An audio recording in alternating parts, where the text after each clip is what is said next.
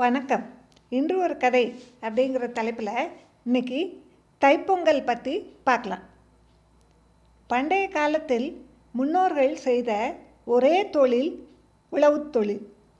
அதற்கு உதவியாக இருந்த சூரியன் மாடு மற்றும் உழவர்களுக்கு நன்றி கூறும் பண்டிகைதான் விவசாயம் நடக்க முக்கிய காரணமாக இருப்பது சூரிய ஒளி. அதற்காகத்தான் சூரியனுக்கு படையல் வைத்து சூரிய பொங்கல் முதல் நாள் கொண்டாடப்படுகிறது. பொங்கல் என்பது தமிழகத்தில் கொண்டாடப்படும் பழமை வாய்ந்த பண்டிகையாகும். சங்க காலமான கிமு இரநூறு டு கிமு முன்னூறுகளில் பொங்கல் என்பது திராவிட அறுவடை பண்டிகையாக குறிப்பிடப்பட்டுள்ளது. சங்க காலத்தில் மழையும் வளமும் செழிக்க வேண்டி இளம் பெண்கள் விரதம் இருந்தனர். இந்த காலகட்டத்தில் பெண்கள் பால் மற்றும் பால் பொருட்களை தவிர்த்து தலையில் எண்ணெயிட்டு கொள்ளாமல் கடுமையான சொற்களை பயன்படுத்தாமல் இருந்து விரதம் இருந்து வந்தார்கள். அதிகாலையில் எழுந்து குளித்து கடவுள் வழிபாடு நடத்தி வந்தனர்.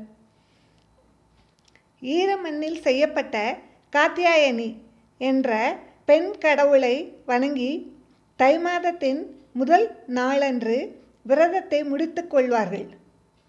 ஆண்டாளின் திருப்பாவை மாணிக்கவாசகரின் திருவம்பாவை ஆகியவற்றில் குறிப்பிடப்பட்டுள்ளது. இப்போ பொங்கல் பிறந்த கதையை பற்றி பார்ப்போம் துவாபார யுகம். ஸ்ரீ கிருஷ்ண பகவானை தரிசிக்க பூலோகம் வந்தார் நாரதர். அவரை சிறப்பாக வரவேற்று மாளிகைக்கு அழைத்து சென்றார். ஆனால் ஸ்ரீ கிருஷ்ணரின் மகனான சாம்பன் நாரதரை அலட்சியப்படுத்தினான்.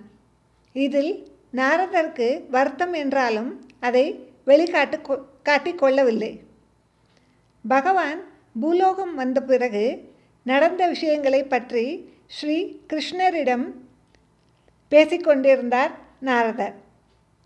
அவருடைய முகம் வாடியிருந்ததை பார்த்த பகவான் என்ன நாரதரே உங்கள் மனம் உங்கள் முகம் வாடி இருக்கிறதே.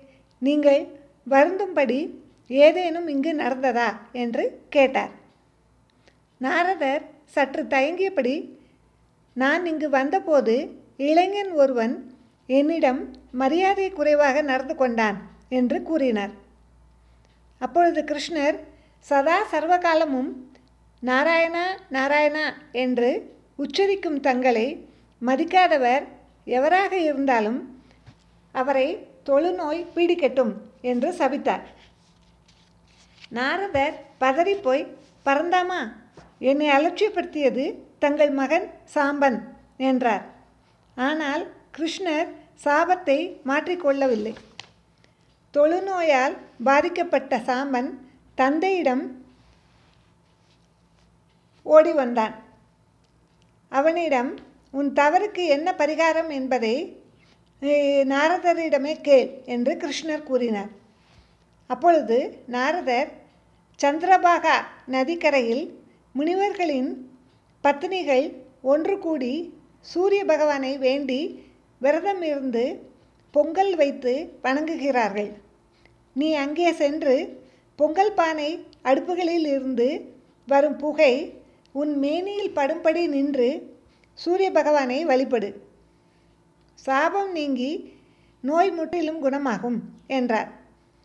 அவர் கூறியபடியே செய்து பலன் பெற்றான் சாம்பன். சாம்பம் சாபம் நீங்குவதற்காக சாம்பன் சூரியனை பூஜித்த நாளே பொங்கல் பண்டிகை என்றும் கூறுவர். இன்னொரு கதையும் சொல்லப்பட்டிருக்கு. ஒருமுறை துவாரகைக்கு வருகை தந்தார் துர்வாசர். ஸ்ரீ கிருஷ்ணரின் மகனான சாம்பன் முனிவரின் எளிமையான தோற்றத்தை கேலி செய்யும் பொருட்டு அவரை போன்றே சிலை ஒன்று செய்து துர்வாசரின் பார்வையில் படும்படி நிறுத்தினான். அதை கண்டு கோபம் கொண்ட துர்வாசர் உன் அழகு அழியும் தொழுநோய் உன்னை பீடிக்கும் என்று சபித்தார். மனம் வருந்தி தந்தையிடம் சென்றான் சாம்பன். ஸ்ரீகிருஷ்ணர் சூரிய பகவானை வழிபடு எல்லாம் நலமாகும் என்றார். அவன் முன் தோன்றிய சூரிய பகவான் தனது இருபத்தி ஓரு நாமங்களை கொண்ட ஸ்லோகத்தை காலை மாலை இருவேளையும் படித்து வருமாறு சாம்பனை அறிவுறுத்தினார். அதன்படியே செய்து சூரிய பகவானின் அருளால் சாபம் நீங்கி ஆரோக்கிய வாழ்வை பெற்றான். சா சாம்பன் தவம் இருந்த சந்திரபாகா நதிக்கரையில் சூரிய பகவானுக்கு கோயில் அமைக்கப்பட்டது. இதை கொனார் கோயில் என்று அழைப்பர். இப்போ இன்னொரு கதையும் சொல்லப்பட்டிருக்கு. அதாவது புராண அம்சம் கொண்ட கோவர்த்தன மலை பற்றி சொல்லியிருக்காங்க.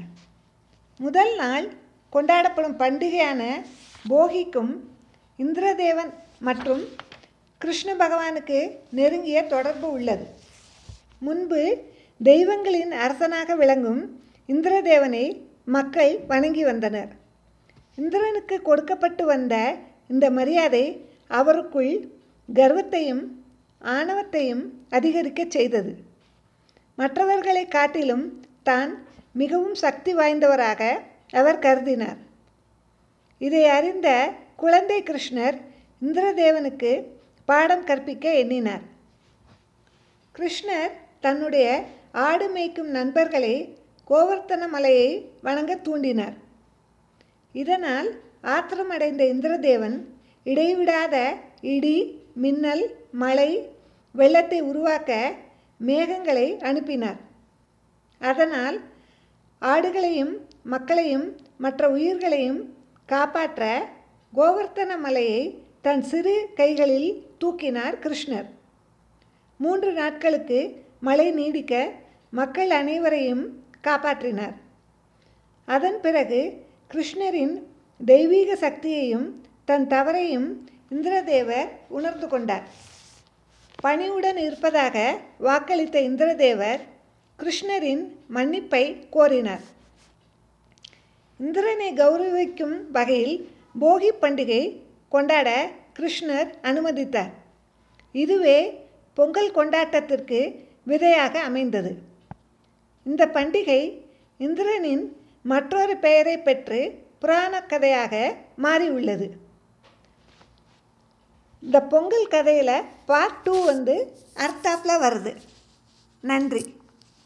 வணக்கம்.